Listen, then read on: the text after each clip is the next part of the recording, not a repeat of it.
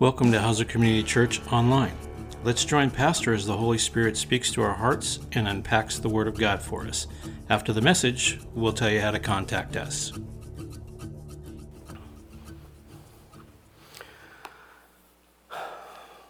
Oh, great are you, Lord, and worthy to be praised. As we sing that last song, we acknowledge that, Jesus, you alone are the only one who can be called our rock. You are the only one that can lead us into paths of righteousness. Your love and your grace, Lord, is truly amazing. And we're humbled to be recipients of such a great salvation. We thank you, Jesus, for, for instituting something as simple as communion, or something as simple as baptism, things that remind us to hear and taste and see and touch the gospel message. We thank you, Lord, for your forgiveness for our sins and the truth that not only did you forgive us of our sins, but you are presently, by the power of your Spirit, cleansing us from all unrighteousness. You are making us look like Jesus, and we thank you.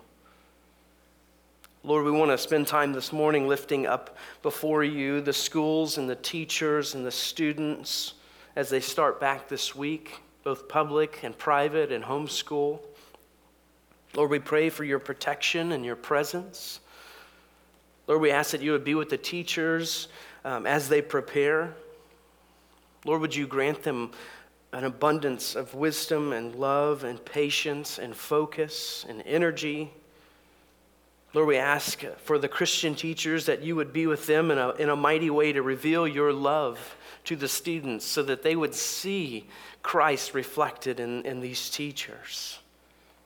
We ask that they would live in such a way and speak in such a way that those around them and in their classrooms will be drawn to you.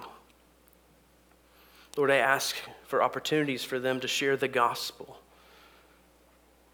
Ask that you would give them a mind to do so creatively and boldly. Lord, we pray for the students, that you would help them get back into the, the rhythms of school. We thank you that you had given them rest, and that picture of rest we see in the Bible, and we see that ultimately, Jesus, you are our rest, and we thank you for that. But Lord, it's time to work now, and we ask that you would show them, that you would call them to that, that you would give them strength and the ability to do so. Lord, help them to live boldly for Jesus and share the gospel with the lost around them. Lord, we acknowledge that temptations are meeting our students constantly. They're, they're strong, but Lord, you are so much stronger. You are God Almighty. So we ask that you would increase their faith in you, Jesus. Help them to walk by the Spirit. Lord, be with them and be with the parents in this season. Help them to lead their families biblically and in truth. Lord, we thank you that we live in a, a place where we can have education and we can learn. We just ask that we honor you while we do so. Lord, we ask that you would speak to us this morning by your Spirit, that you would grant me boldness and clarity of mind to share your truth with your people. We ask that you would save the lost this morning, that you would turn back the one who's wandering. Lord, help us all to look like Jesus, in whose name we pray. Amen. Well, good morning, church. You realize we kind of mixed things up on you a little bit this morning. I wanted the passage in the forefront of your mind um, so that we could... Oh, yeah. Is that a bell I hear? Oh, it's Ron. Thanks for the reminder, Ron. Oh... Kids bell. Yes, kids, you are released. Oh. Well, it's great to be back with you this morning. Um, yes.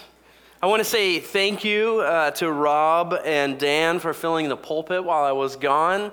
Um, I feel that our church, we're so blessed with men who can proclaim the word of God faithfully, and it's for that reason I'm able to go and and help others um, in places like the Philippines and Belize this year uh, to equip the global church with what we have been blessed with in the States. Um, things that they don't have access to, education that they cannot receive. Um, it's it's a it's a blessing to go and do that. And I want to say thank you, church, for allowing me to go and teach for these last two weeks.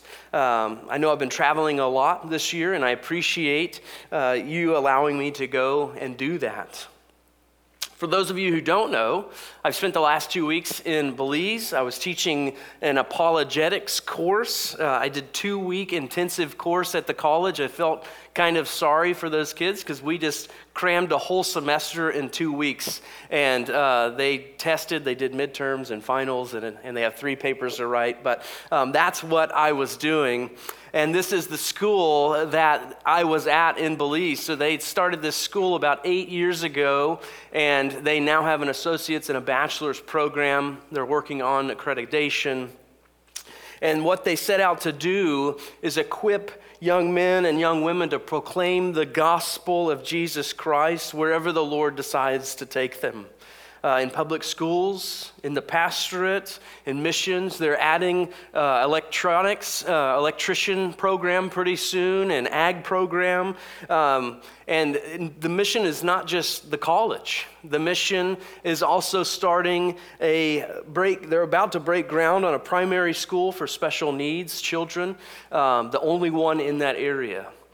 They started Emory Grove Community or Christian Church. As you see, um, see those seats? No complaining, church. They're sitting on C channels of metal. Um, and no one complained. So we get to sit in these comfortable chairs. Just remember, if you get a little uncomfortable today, um, what they were sitting on. This mission also has a water station. I think the gauge behind that says they've given out two hundred fifty thousand gallons of water, um, clean water, to the, the community around them, because what a majority of them are drinking out of is out of a hole something like that. And uh, that fence is there to just keep the dog or the dogs and the hogs out, really.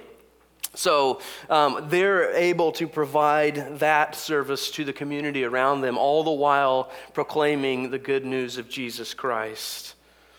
They plant churches. They have a radio station that reaches the area. They conduct camps and much more. And there's wonderful opportunities for us as a church to partner with them and advance the gospel in places that have never even heard the good news of Jesus Christ. But you know, church, we can be super busy for the Lord, and we can be involved in ministry, and we can give to missions, and we can go on mission trips, and we can help out. But if we have not received the Spirit of God, if we have not been born again, the work and the life that we have will be cold toward the gospel. John Wesley, uh, if you know that name, maybe it's familiar. He had all the, all the makings to be a godly man. He was raised in a godly home, had a godly father who was a pastor, a godly mother who wrote widely about the faith. Went to Oxford University. He got a double, he was a double professor of Greek, whatever that means. Ordained to preach in the church. He was part of a club known as the Holy Club because they were so serious about looking like Jesus or looking to look or live spiritual lives. They were called the Holy Club. He, he even accepted an invitation to go to the United States, to Georgia, to minister to the American Indians, a mission that utterly failed. And while he's there, he says, I went to America to convert the Indians, but who shall convert me? While he's there, he meets a group called the Moravians, and their faith just shook him. He said, I've never experienced a faith like that. He said, I'm clearly unconvinced of my faith, of my unbelief. And one evening, he found himself in church listening to someone reading the Epistle to Romans written by Martin Luther, and he said, I felt my heart strangely warmed. I felt I did trust in Christ, Christ alone for salvation.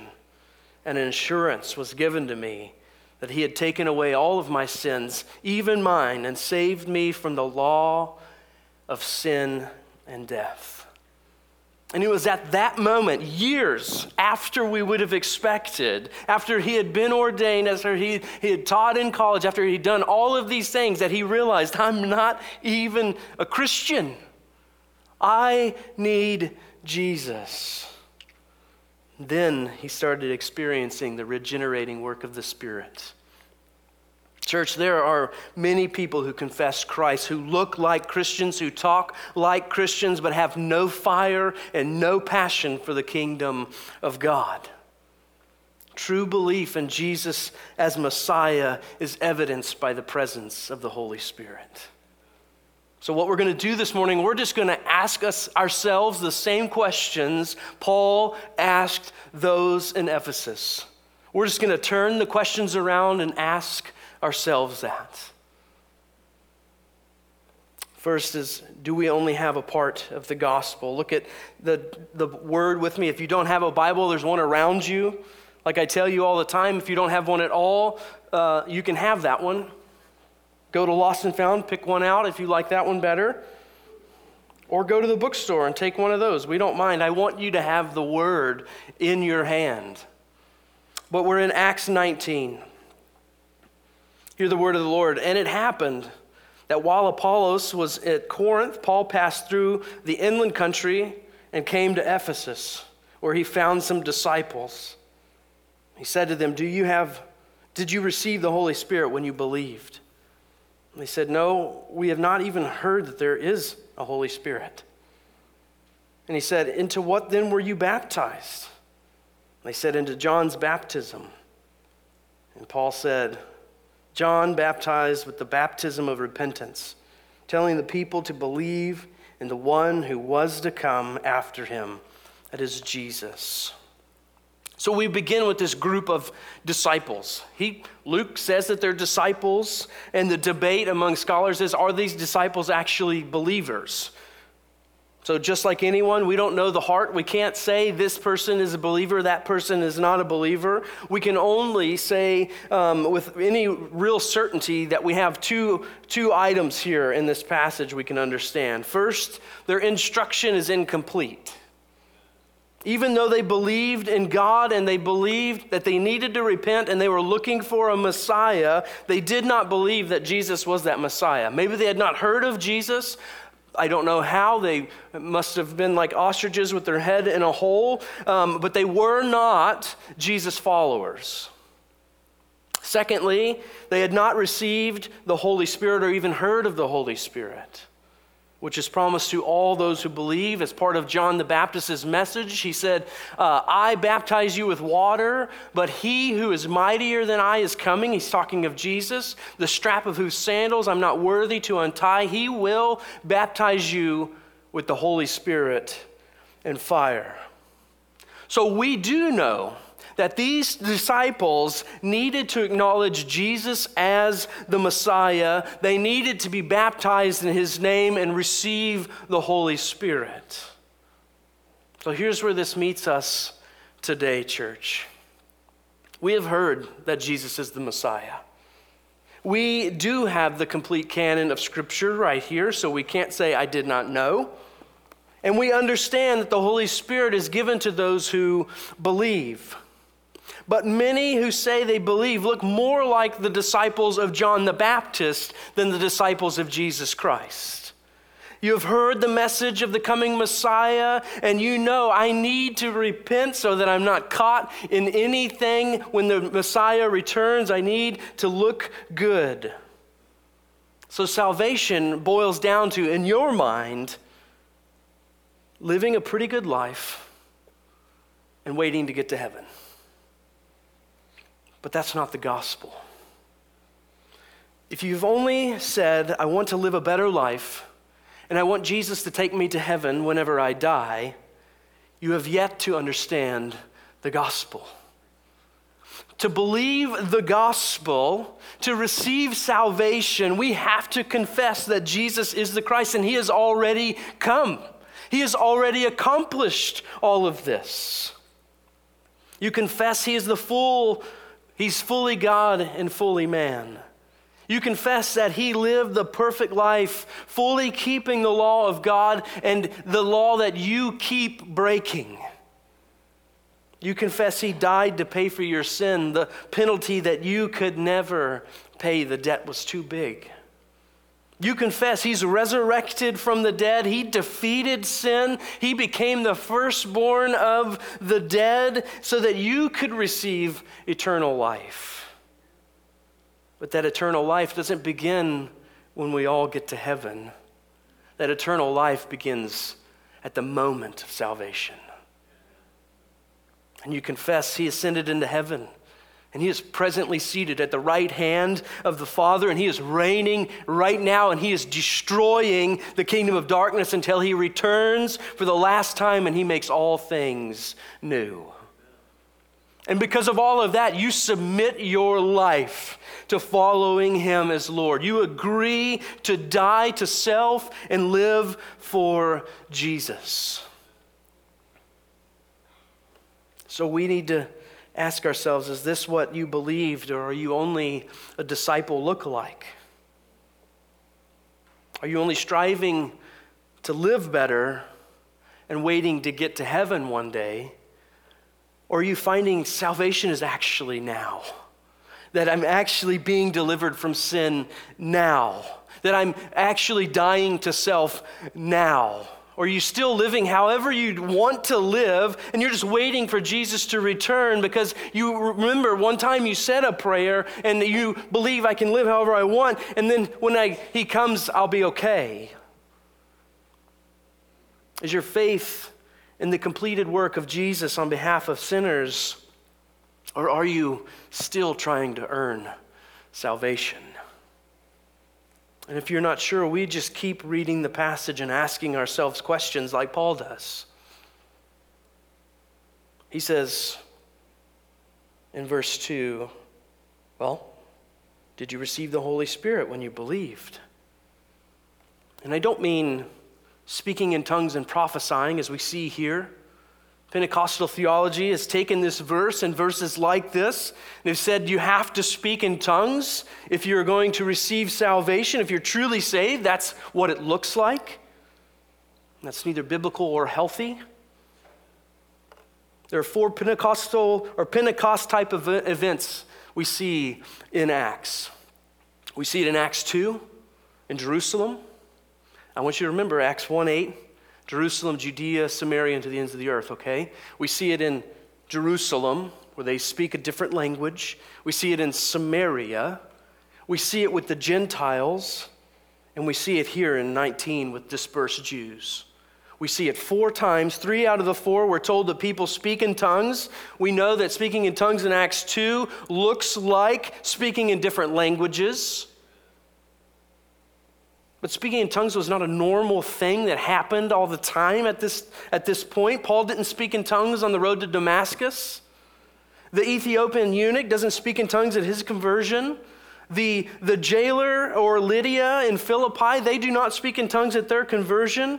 So what's going on here is these groups are speaking in different languages uh, because the gospel is breaking out in these key areas in the, the, the local realm. Just like Jesus says, you'll receive power when the Holy Spirit comes upon you. You'll be my witnesses in Jerusalem and Judea and Samaria and to the ends of the earth. That's what we're seeing. They're like mini staging posts for Acts one eight.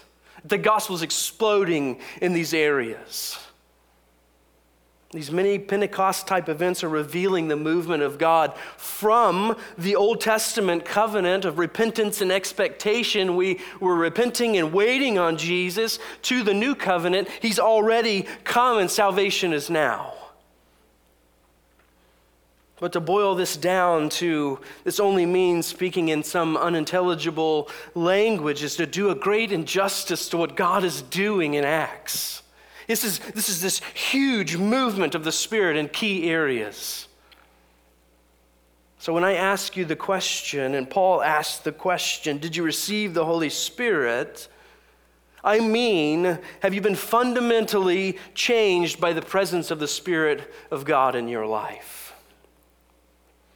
The Spirit, has He convicted you of sin so that you have felt the weight of your sin and you're broken over it because you know that it's rebellion against God? Jesus says, when the Spirit comes, He'll convict the world concerning sin and righteousness and justice and judgment.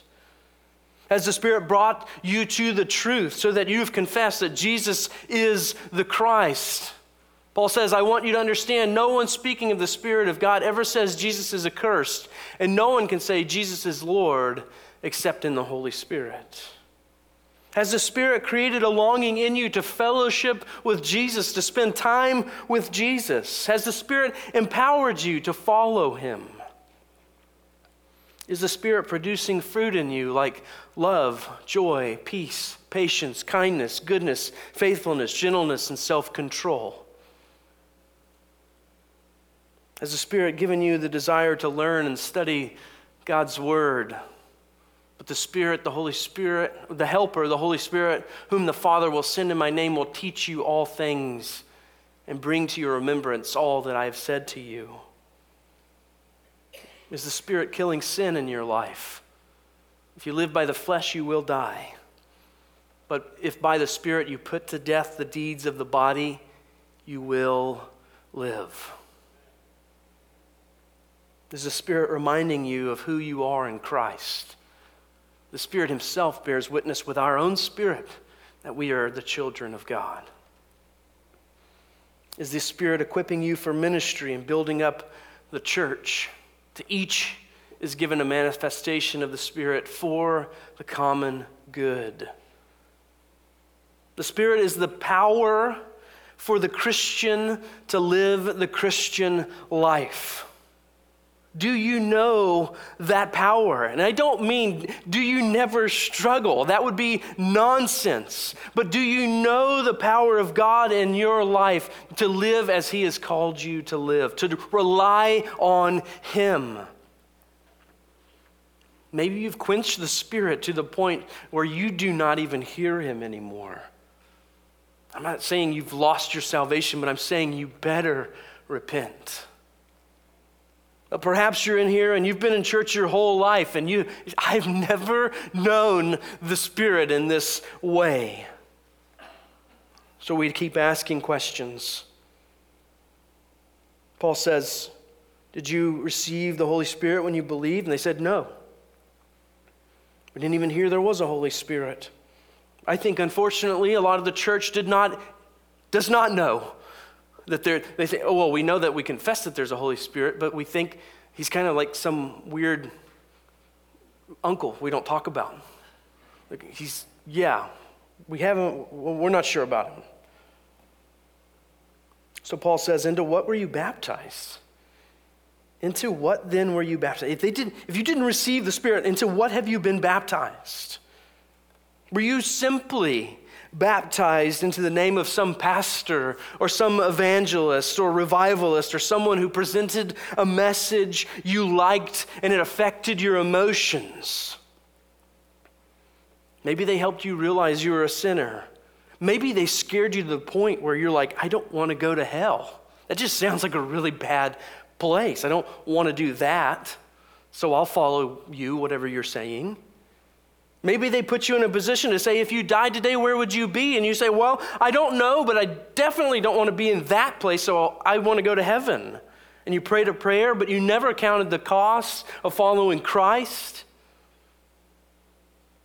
You've never felt the presence of God. You've never known the freedom in Jesus. You're stuck in the same old thinking that you need to measure up. You've never even attempted to flee the old life. You never attempted to live the new. You have no real desire to read the Word or to pray or to fellowship with believers. So the question remains, into what were you then baptized?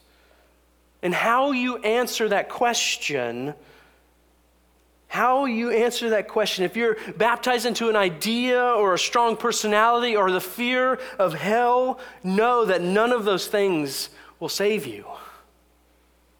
You must be baptized in the name of Jesus Christ. Listen to what Paul says. He doesn't say, well, that's good enough. You're, you're probably fine. He says, let me tell you what John baptized you in. He baptized with the baptism of repentance, telling people to believe in the one who was to come after him, that is Jesus. Verse five, on hearing this, they were baptized in the name of the Lord Jesus. J I Packer, he says that baptism into Jesus' name is the total renunciation of independence as a way of living. Okay? This is how I used to live, making all my own decisions, doing what I want to do, what this what feels good, and it's a total submission to the rule of the risen Lord. That is being baptized into Christ. Baptism is it's it means being immersed into something. We saw Isabel be immersed into the freezing cold water. We watched that happen. It's, that's what baptism means. And we're immersed into water. We're showing that we acknowledge I have died with Christ. The old life is dead. And when I come out, I'm new. I want to follow Jesus. That's what baptism is saying. Now everything I do is immersed in Christ. Whatever you do in word or deed, do everything in the name of the Lord Jesus Christ, giving thanks to God the Father through him. Before our faith in Jesus, we were immersed in something. Every single one of us were immersed in something, usually our own desire. Whatever I wanted, that's what I was immersed in. But when we are baptized in the name of Jesus, we're renouncing that, saying, I don't live that way anymore. I'm immersing myself into Jesus Christ. Like Paul says, to live is Christ. That's what I'm doing. So what does that look like? The New Testament pictures Jesus in three offices: prophet, priest, and king. So whenever I'm baptized into Jesus, I'm acknowledging that he's the prophet over my life. He's, he is prophet, as we see in Matthew seventeen five. As he was still speaking, this is the, the, the amount of, um, thank you. This is the transfiguration. I was trying to, stuck on the mountain they were on. Um, he is speaking and a bright cloud overshadows them. And he said, God the Father says, this is my son, whom I am well pleased. If you feel good enough about it, listen to him. No, listen to him. It is not a suggestion. It is an outright command. Listen to him. He is the voice and the very image of God to us. We strive to listen to his word, to study his word, to pray his word, to meditate on his word. When we're baptized into the name of Jesus, we're announcing him as priest. And we trust that he is our mediator. He is the one who offers himself as a sacrifice to purify us before God Almighty. Jesus says, I'm the good shepherd. The good shepherd lays down his life for the sheep. The sacrifice who cleanses us from our sin, the one we can run to when we need mercy and grace and help in time of need. That is announcing him as our priest. And when we're baptized in the name of Jesus, we're renouncing or announcing him as our king, as Lord over our lives. Jesus says, come to me. This doesn't have anything to do with what I'm about to say. I'm going to read it anyways. Come to me, all who labor and are heavy laden, and I will give you rest. That is how we come to him as priest also. But as king, he says, why do you call me Lord, Lord, and not do what I tell you? If we are immersed in Jesus as our Lord, as our Savior, we do what he says because we have acknowledged you are God. And why would I not do what he tells me to do? If you claim Jesus as your Lord and Savior, you can't just say, I prayed a prayer and live how I want. You've announced him as Savior. This is why James says faith without works, it's dead. So is this the baptism you know? Perhaps you believe this and you've backslidden. I would say repent this morning and receive forgiveness. Jesus is gracious. He's ready and willing to forgive. He wants you to turn, to remember. He uh, constantly in the Bible, he's saying, remember, remember, remember. But pursue Jesus and his word with your whole heart. Maybe you thought, I've been a disciple my whole life, but I've been shown this morning that I have never actually believed that. Do not harden your heart this morning. Some may think, what will others think of me? I've been in this church my whole life. What will they think of me? I want you to hear me this morning. Who cares? Who cares? On the day of judgment, they will not be standing next to you vouching, he's a pretty good dude. He, you should let him in. Their opinion is not going to save you at all. Jesus is extending grace this morning. Do not turn from him. Be baptized in the name of Jesus Christ. And then that's going to reveal to us evidences of the Holy Spirit. Verse six, when Paul laid his hands on them, the Holy Spirit came on them and they began speaking in tongues and prophesying. There were about twelve men in all. The first evidence of the Holy Spirit is the confirmation of the church. Paul lays his hands on them. He doesn't have magic hands. He doesn't have special gloves on that release the Holy Spirit. That's not what he's doing. It's not some magic thing. All it is is Paul is saying, I've preached the gospel. They have responded to the gospel. I'm agreeing and I'm acknowledging that they confessed the true gospel and accepting them as brothers in Christ. Too often we make salvation this personal thing between me, it's between me and Jesus.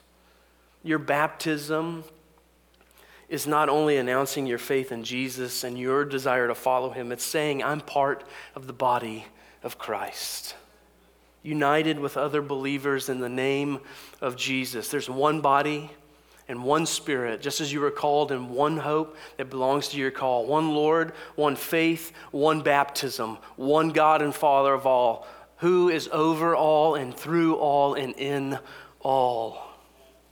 The confirmation of the church is important because it is ensuring that you have heard the true gospel.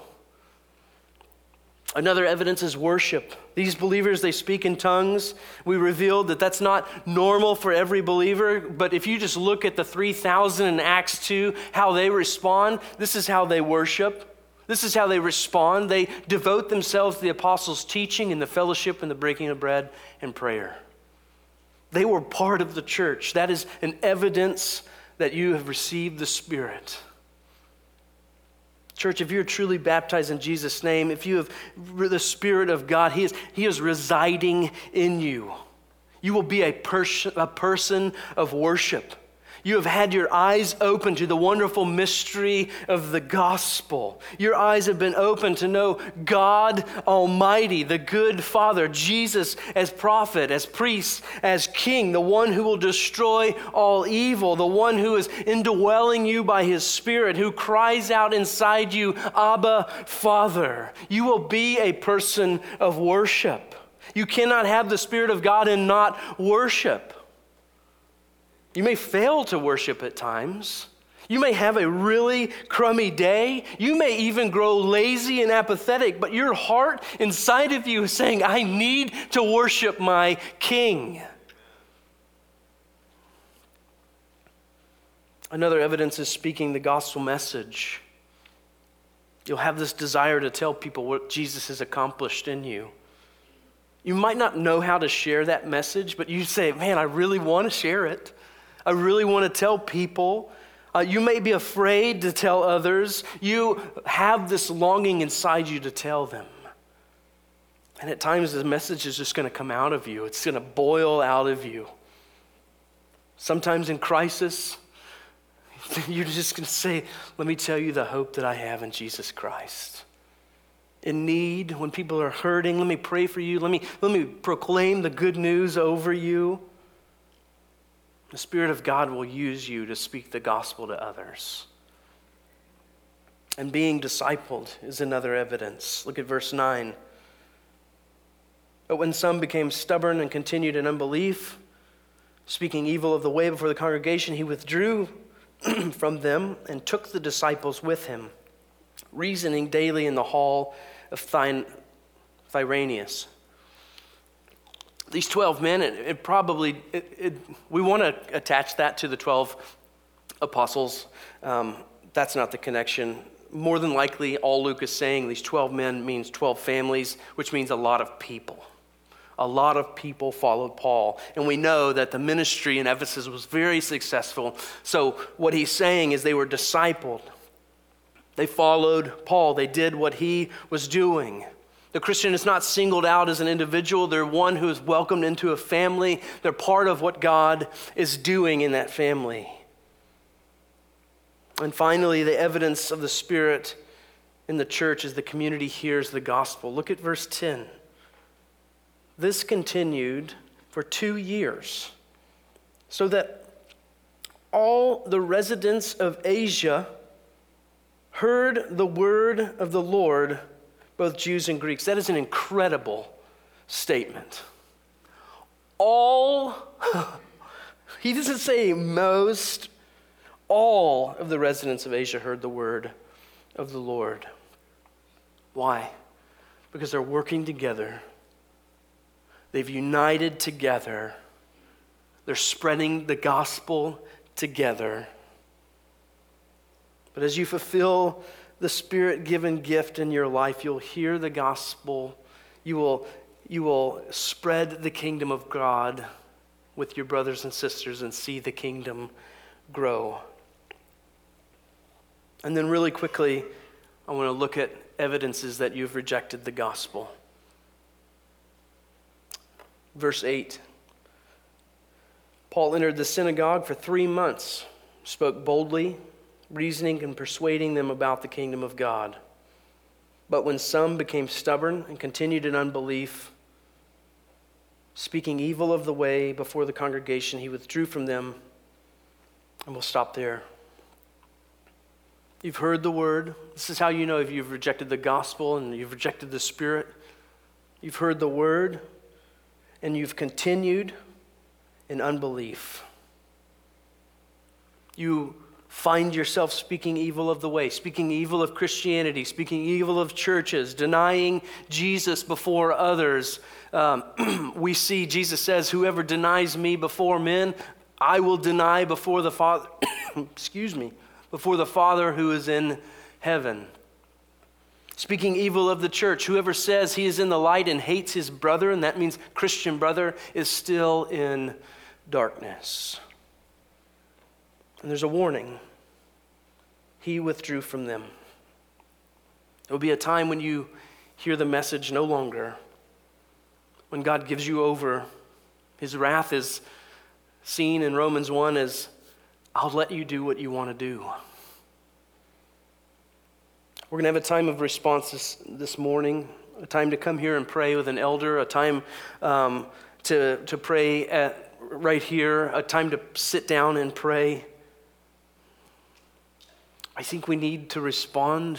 I think we need to realize what, what God is doing, because I believe there are some who've been living more as disciples of John, excuse me, than disciples of Jesus. I encourage you, if you feel like you've never truly followed Jesus, never respe- received the Holy Spirit, come this morning. I encourage you, if you've neglected to be baptized, to come this morning. He, he, the Lord commands us to observe baptism.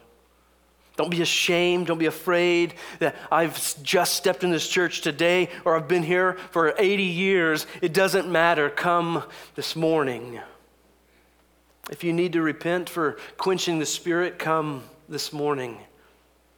If the Spirit is speaking to you this morning, do not harden your hearts. I'm going to pray and the worship team is going to sing. I would call you to respond, whatever that looks like. Let's pray. Father God, you are so patient with us. You endure so much soft, false teaching or soft teaching of the gospel. God, I pray that you would wake up your people, that you would breathe the breath of life into them, that you would save the unbeliever, that you would turn back the, the unrepentant. God, we want to glorify you. Jesus, we acknowledge you are our Savior, but you are not just saving us from hell. You are making us look like you. You are making us a kingdom of priests. You are calling us to be obedient. You are calling us to make disciples. So, Lord, we ask this morning that you would move in a mighty way. We love you. We thank you. In Jesus' name. Amen. Thank you for joining us at Hauser Community Church Online. Check back next week for the next unpacking of the Word of God. Please feel free to contact us with any questions you might have about the message or for Pastor at area code five four one, seven five six, two five nine one or email us at pray at hauser church dot org. Again, that's P R A Y at H-A-U-S-E-R-C-H-U-R-C-H dot O-R-G. Our address is six nine four one one Wildwood Road, North Bend, Oregon, nine seven four five nine. Remember, if you're seeking the truth, it will set you free, and that truth is Jesus Christ.